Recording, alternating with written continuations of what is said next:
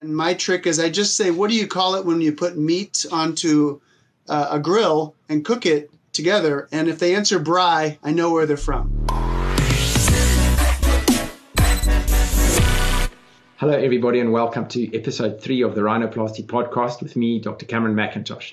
It's a great privilege to be able to, this month, our starting month, have MedHold and Medicon Instruments support us as we bring the evidence based research in rhinoplasty group to the fore. So today I have a very special guest who studied in Harvard. At the moment, he's at the University of California, Davis. He was one of the judges at the World Rhinoplasty Day last year. He's the editor in chief of the Facial Plastic Surgery and Aesthetic Medicine Journal, which is the main journal for the American Association of Facial Plastic Reconstructive Surgery.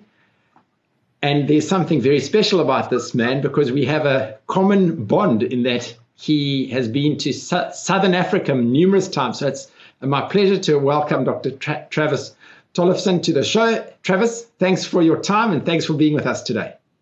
Oh, thanks so much for having me. Uh, just hearing uh, your your pronunciations today makes me feel at home. Um, I'm I feel so at home when I ask people you know, where are you from? I hear a little bit of an accent and I wonder what Commonwealth accent is that? And my trick is I just say, what do you call it when you put meat onto uh, a grill and cook it together? And if they answer braai, I know where they're from. and that's my trick. so, Travis, how, how do you know about braai? Tell me about that. Okay. You know, talk about hospitality. So, 2006, I started uh, working in Harare Central Hospital in Zimbabwe, and uh, just was greeted with incredible people from top to bottom, from administrators to surgeons to people working in the hospital and to patients and families. And so we um, we got to enjoy a, a, lot of great times together over the last, I guess, wow, for over 14 years now. And even in the tough times in, in Zimbabwe, there's a hospitality that is uh, mm. above and beyond, taking care of people that are visiting and helping and uh, just the community itself. That's that's why I know about braai and how I I feel so near and dear to my heart. Oh well, Travis, that's great, man, and we we so appreciate what you do for us in Africa. Um, who are some of the doctors you are working with in Zimbabwe? Oh, so when I first uh, started, um, we worked with Faith Machumwa, who's a plastic surgeon in Harare, uh, Midion Chidzonga, uh, oral maxillofacial surgeon, and dean of the medical school until just a few years ago. Uh, uh, um, the beautiful part about uh, the pediatric surgery group, everyone has a little bit of a niche. And so we were going in and doing camps or brigades uh, with uh, cleft lip and palate. And it's my passion to work with kids as they grow up into adulthood and then they get to the point where they can have rhinoplasty and have their final stages. And so I help run the UC Davis cleft and craniofacial team.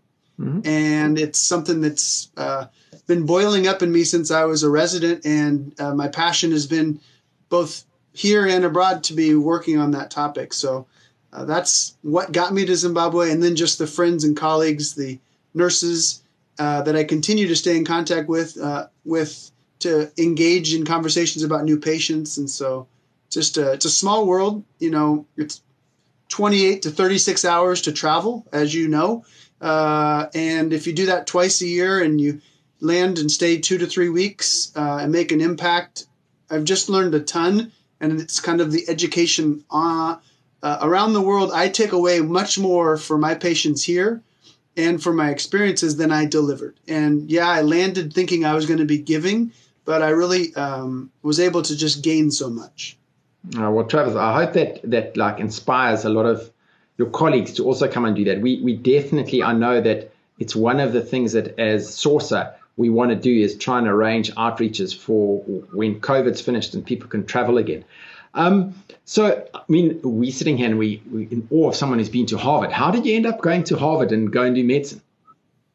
I'll tell you. Um, so, my goal was to try to establish um, a global surgery fellowship that would allow um, me to take skill sets and technology and ideas and try to make them appropriate for the setting that I would work in. In other words, I'm not trying to go and deliver something that I have and I'm going to force feed it. Instead, I wanted to go in and find out how things are going. And so I spent uh, about a, three weeks in um, in rural Kenya, working at a hospital where I think they do it really well, where there's European, there's African surgeons, there's uh, American surgeons, and there's everyone's working together, and there's no us and they. You know, it's just we all just work together, and the we is much more powerful than when we start dividing up into us and them. And so, mm. uh, I learned just constantly how I needed to know more, and so that's why I enrolled uh, in, to get my master in public health and emphasized trying to learn from those that do global health and global surgery.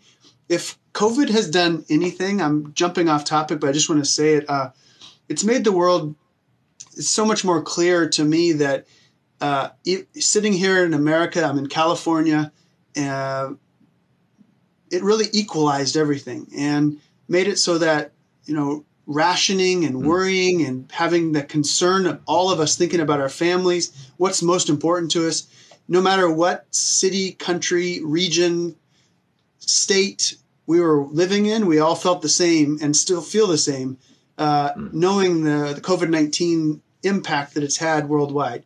I think that equalizers had one good thing, and that's that a lot of the ego of, well, we mm-hmm. can teach someone else because we have this it's been we had our feet knocked mm. out from under us, and um, I enjoy the idea that we're all kind of working together right now uh, against a common foe because togetherness is something we haven't had that much of that lately. So. Mm, it's so true, eh? and you know that's what brought us together with starting our webinars and then the World Rhinoplasty Day, this whole togetherness thing. Now, I want to talk to you about the journal and publishing and stuff, but before that, there's another thing I want to chat you about, and it's almost rolling against what you've just said about us being together. And this is this preservation structural rhinoplasty almost a fight. Tell me your thoughts about it. Yeah.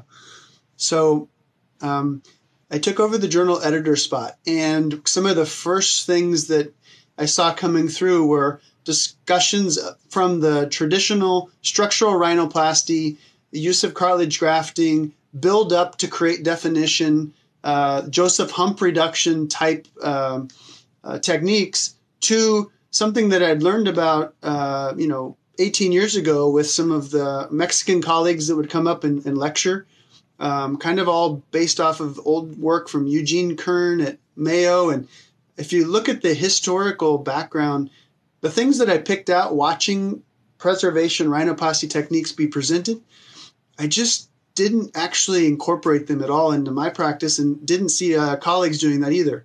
So now watching uh, those that have been hot, embedded in very successful use of structural rhinoplasty and those that have been able to use dorsal preservation rhinoplasty techniques, both getting incredibly great results and just being masters, now coming together and not, not necessarily um, fighting, but just having these ideas about what's the safest way to approach this. And technologically, who can afford the piezoelectric saws? And more importantly, if you do have a piezoelectric saw, what uh, if you do your osteotomy, do you have to throw that away? In some countries, you have to throw them away. Other places, you can re-sterilize. So there's mm-hmm. cost involved. Now I'm just watching interesting papers come through where people are jumping and going to the other side a bit, and it's incredible to watch the advancement that's happened. Um, I, we're going to be having a special topics to discuss just this. And what we want to do is make sure that we have the old guard, I'll call them, mm-hmm. Wilson Dewes in Brazil and others from Europe uh, and Turkey. I mean, it's incredible the people that have been contributing this whole time. And now there's new wave of people coming through.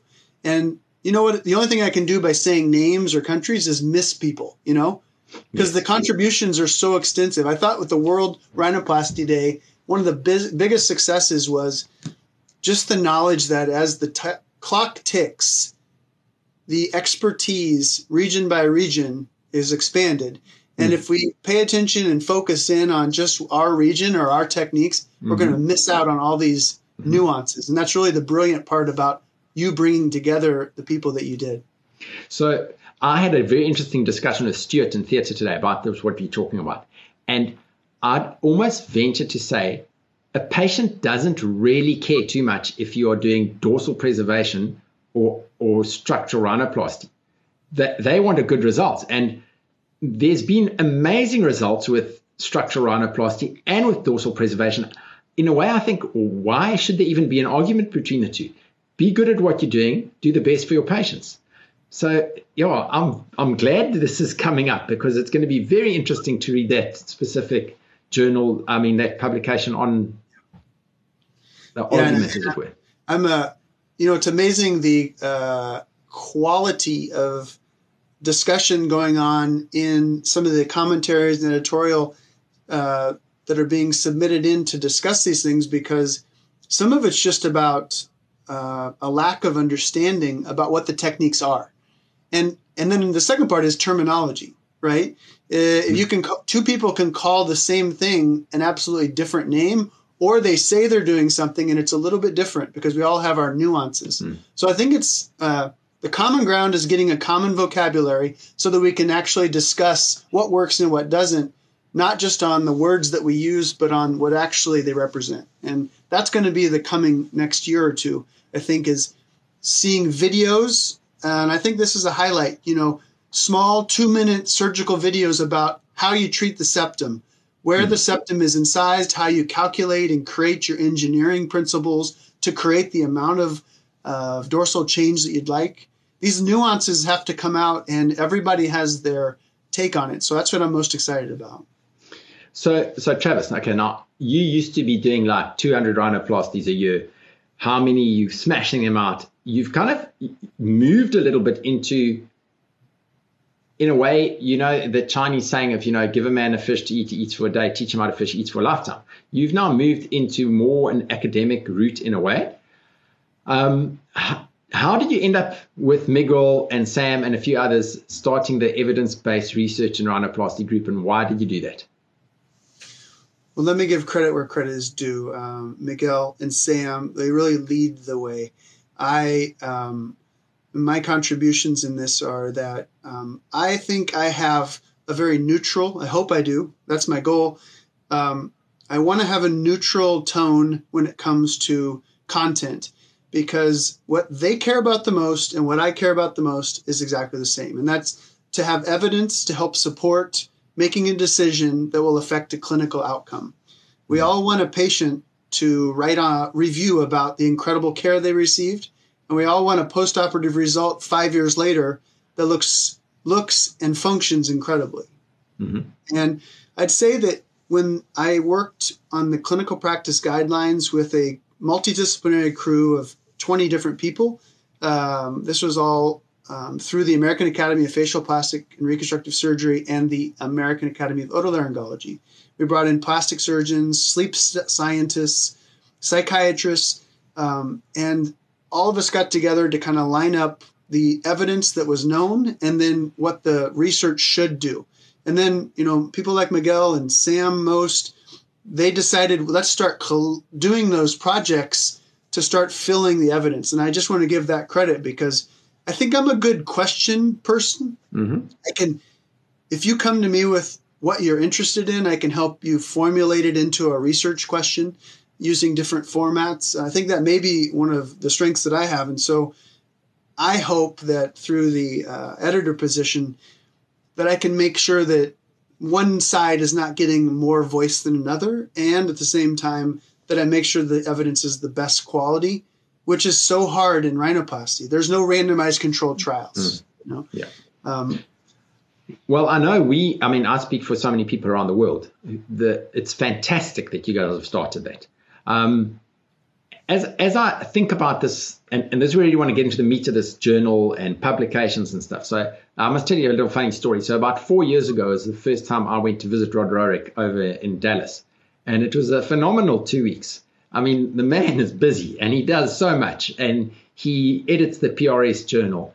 And after two weeks, we was we, I was in theater with him, and uh, I said to him, I said, Prof, now, I don't know, sound funny, but where do you find time for all this academics? Now, bear in mind, my little worldview was in, in South Africa, probably in Africa, academics is at universities. If you're in private practice, you're working in private practice. And here is a man who's in private practice and the editor of the biggest plastics journal in the world. So I ask him this question. He puts a scalpel down. He says, Cameron, academia is a state of mind. And that just like opened my eyes. And through that, we started Saucer, and we now really into wanting to get stuck into education academics. So, how, what, if for the listeners who might not be in a first world developed country like the United States or Germany, etc., how what are the first steps that you would tell somebody in Zimbabwe or in South Africa to say, so you want to start publishing? What do you do? Such a great comment and question. And I love the quote that you just stated as well. I mean, if you simplify that even more, I think the phrase academics as a state of mind really reflects that it comes to your ability to see a problem and to look at it from other people's perspectives and then to create a comparative study, uh, to create a question that you want to answer. And then, like everything, um, if you don't have enough power to answer the question, what assumptions do you make? So I think a collegial group of people to bounce ideas off of are the number one thing to have. I'm very impressed with a Canadian group of cleft surgeons who I'll re- I'll remain uh, without saying their names. I don't want to give them too much credit, but they're my friends. they uh, they get together and they bring their last ten results, something like this, and then they show their results kind of blindly and then criticize them, and then they talk about what things each of them are doing a little differently. Now, this is not something I've been a part of directly, but I just heard their stories about it. I just think it's brilliant to think of if you take a group of of your colleagues that you respect and let's say we're out of COVID and we can do this in person.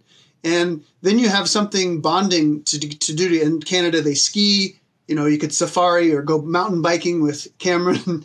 you know, there'd be something to do together. But the whole goal would be to bring together people to see what outcomes they're getting, not their best, not their worst, but their last 10. And then sitting down and talking about, well, I started to do this. Look what's happened to my outcomes at a year and at two years uh, and then work together to get better. Um, and this can be done virtually as well. That then I think builds into asking research questions, um, and that's where I would start. And I'm trying to start that here in the U.S. with some uh, some cleft rhinoplasty related topics. And I think the most important thing is having a diverse set of people. Because if everybody thinks like you, uh, mm-hmm. this is one of my dad's uh, favorite quotes. You know, he he just talks about how you can never grow uh, if you hmm. don't if you don't branch out. So that's I think the starting point. Well, that's interesting because actually this morning Stuart Gelden and I were operating, and he's left-handed. I'm right-handed, so we stand on opposite sides of the patient. And for each step of the surgery, we're asking each other questions. Why would you do this? Are you not doing this? It is great, and I, I really like what you're saying. I think we're going to have to start something like that. Um, so, talk to me a little bit about your journal. How did you end up becoming the editor in chief? Um, I will shorten this to as, as, as simple as possible, but uh, in 1998, I started my residency. I was being trained by Dave Kriet, who came out of Seattle and Oregon's residency and fellowship programs. Wayne Larrabee started the journal, and Wayne was one of Dave's mentors. Wayne and I went to China and worked in Western China in a place called Lanzhou uh, we saw an incredible need, and um, I just continued to go back to different provinces in China with Wayne and with his support while I watched him edit the journal. Wayne, uh, when he handed off to John Rhee, who's another uh, ex- extraordinary, uh, talk about being efficient and getting things done. Um, and so when John took that over, I was um, involved in a lot of things where I would work with him as well. And so then when it came time for the journal's name change, which went from JAMA facial plastic surgery to facial plastic surgery and aesthetic medicine. Um, and that was an intentional change to include some of the aesthetic or cosmetic components of rhinoplasty, of fa- aging face surgery, of all the other aspects. So they asked me if I could take it on. Uh, when I give advice now to young people resident students, I always tell them, look, say yes to everything. Your first five, ten years, 12 years, just say yes, do it. Whatever it is, do it. You never know what you'll jump on and have the ride of your life enjoying and learning. But at some point, you have to learn to say no to something so that you can do the best you can at the other things. And I haven't quite learned that yet. Uh, but don't worry, I'm someday going to grow up. Um, the journal is the work of a lifetime. It's the the hardest thing I've ever done. The quantity of time and effort it takes. When I'm in it, though, I'm in that zone, the same zone you were in with Stuart this morning. When you're facing the rhinoplasty and you're two bouncing back and forth, you don't want to be anywhere else. And you know when you're in that zone, you got to keep doing it. And so uh, I am uh, now, boy, I don't know, am I six months in, something like that? And we're and just. how many um, how many applications do you get for or, uh, people wanting to get published? How, how does it, how does it work? Yeah, well, uh, so in 2020, um, with COVID 19, the impact factor had gone up um, over John Rhee and Wayne's work to uh, the highest impact factor of any otolaryngology journal unbelievable. You never want to take over the New England. I, I can't give a Patriots League, uh, sorry, a Champions League's uh, football or soccer reference right now. I guess it would be Manchester United. I don't know. I can't give a rugby uh, reference, so I'll have to do the New England Patriots. But you can't take that over as a coach after Tom Brady leaves and yeah. Belichick retires and think you're going to continue to win Super Bowl after Super Bowl, right? So uh, I jumped on a ship that's at the very peak, and we're going to keep pushing to make it continue as great as it's been. Um, the journal is during COVID nineteen skyrocketed in submissions because people had time. So we hmm. had over 600 submissions, and um, it's not a thick journal, and it's um, we're working on getting our page limits to be increased. But we're just right now going to be concentrating on things like quality and simplification. I want I want Cam to pick up the journal or online to click on it and to get the information simply. I don't want them to spend three hours trying to dig through and understand the nuances. I want them to get the content and then be able to go in and look at the videos um, online. And we're really pushing towards having the video augment and supplement the ideas because you and I both know when we want to know something, we read it, but boy, when we see it, you yes. digest it.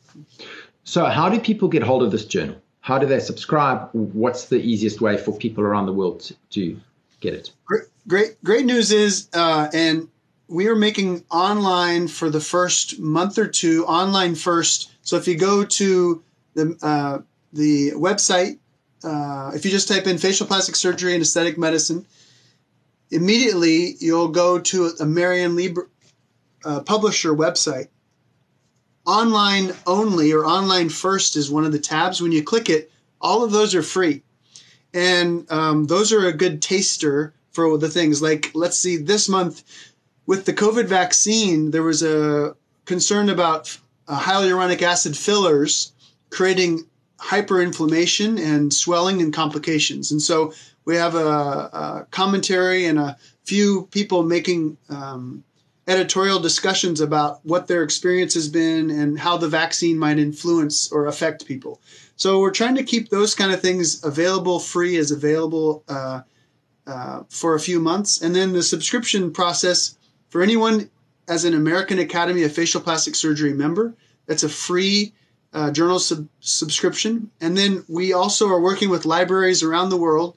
Uh, to make it so that it's within their academic centers available. And so those three aspects, uh, if there's anyone out there that has an interest and is having trouble with the subscription process, I'd like to just open my email up to you to send me a note, and I'll be happy to help get that um, worked out for you. That's awesome. And Travis, tell me, what can you take us through this month's um, edition? What have you got lined up for this month? All right, so I'm very excited. Um, one of the things we've done is we've divided up the journal itself into six sections. Um, these are sections that facial plastic and reconstructive surgeons can agree on that are both from the reconstructive and the aesthetic side. So, obviously, we start with rhinoplasty. and then we have an aesthetic section that includes everything from aging face to even like the uh, non um, uh, surgical rhinoplasty techniques, which are really um, a controversial and hot topic. Um, we go to facial nerve because uh, in the um, the journal's last five years, facial nerve has just skyrocketed in people's interest. Um, and, and, then we go to reconstruction, which includes everything from head and neck reconstruction uh, all the way through the free free tissue transfer to smaller reconstructions. You know, skin cancer, I know, is a um, my South African uh, friends talk about the quantity of, of uh, ears and noses, outdoorsmen sh- that then come mm. in with squamous cells and basal cells. So reconstructions of these is the, the fourth ca- category. We have an editorial and viewpoint section. And then we have a pediatric and craniofacial section, which is really, as I said earlier, something that I'm uh, really interested in and hope to continue to develop with our crew. So by having those sections, the submissions that come through come in as either a surgical pearl. Uh, so one of our surgical pearls this month is kind of a hot topic of treating the buccal fat to help change the shape of the face. So we have a surgical video of uh, a surgeon from Chicago doing a buccal fat sculpting or reduction procedure. Um, it's short, you know, less than two minutes with a description. But most of the content is uh, either systematic reviews, meta analysis, or original articles.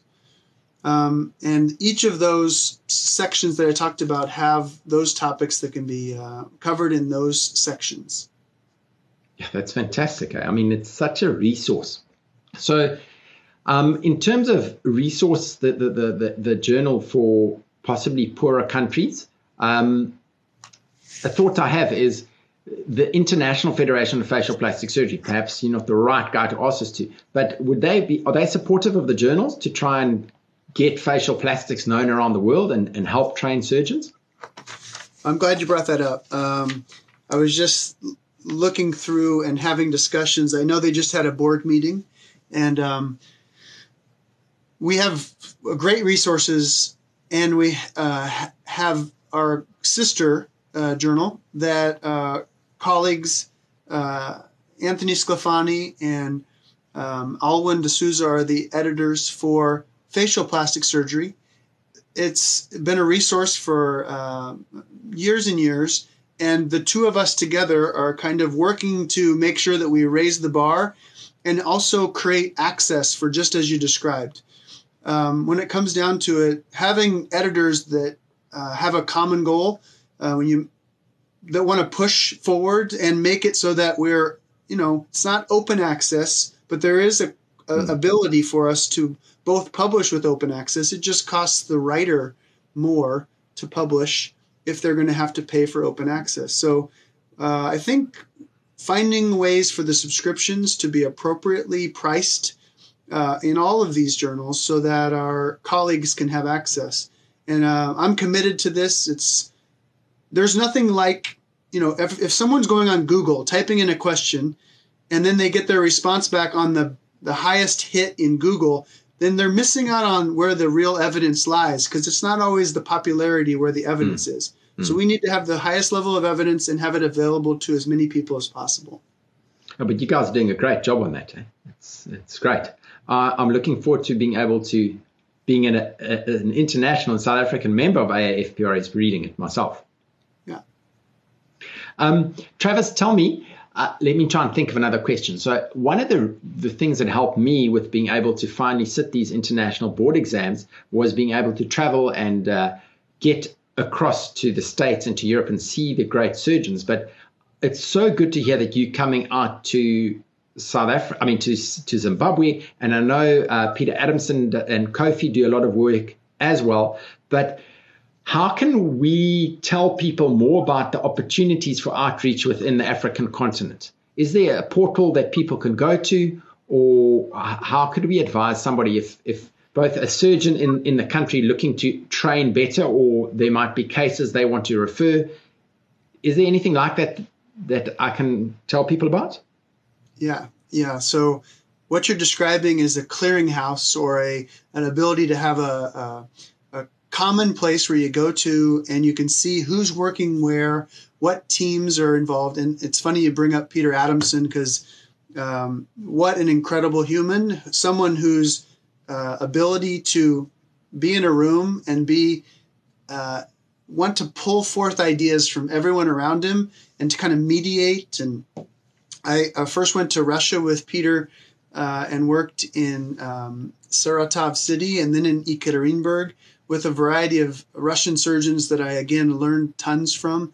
Um, it's ironic that we consider it a service to go and contribute when um, a- around the globe, I think the answer to your question is uh, communication to on a on a one to one basis. So you mentioned Kofi and uh, his work in, in Ghana, but Kofi also works in R- Rwanda with a friend and um, um, colleague of mine, and they've been working in a, in a, hospital outside of Kigali, doing some of the more major reconstructions for ameloblastoma and other cancers, where they're doing free microvascular free tissue transfer uh, with uh, the Rwandan surgeons. And uh, my colleague and close friend Dave Shaye lives in Rwanda for up to four months a year with his wife and three kids, and this is this is the modern era of global surgery.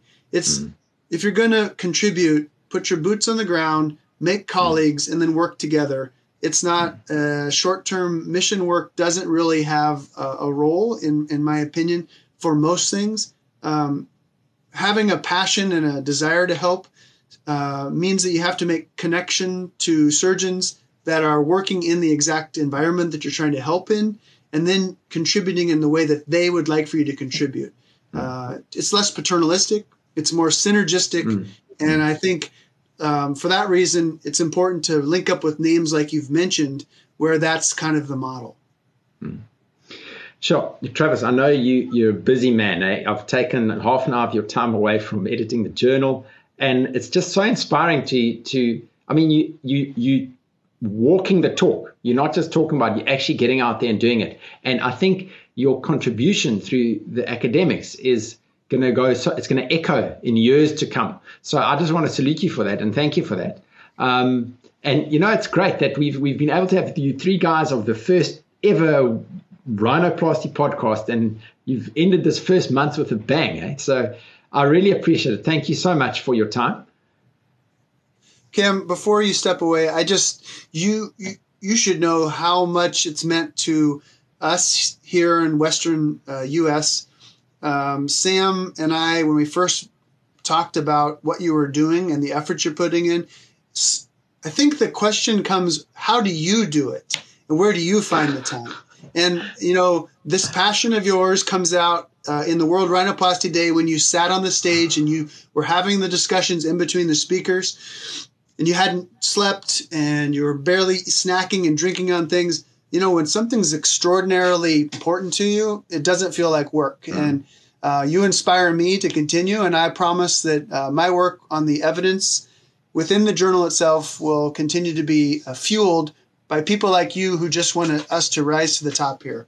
So let's keep fighting forward and, and making improvements. And the common denominator here is people from whatever country, whatever belief system, whatever camp of surgical training, whatever pedigree of who trained you or how you do it, no matter what, there's a common denominator, and that's to try to get better at something that we love at probably the hardest surgery that mm-hmm. a facial plastic surgeon can do uh, and to become truly expert on. There's just so few people that have been able to have re- replicate over mm. and over incredible mm. standardized results. And hmm. uh, so I, I, tip my hat to you and thanks for having me on this today. That's great. Well, next month we actually got to get the the medalists from World Rhinoplasty. We've got Jeff and Roxana and Vitali and even Barman as our chief judge. So I'm really looking forward to interviewing them as well.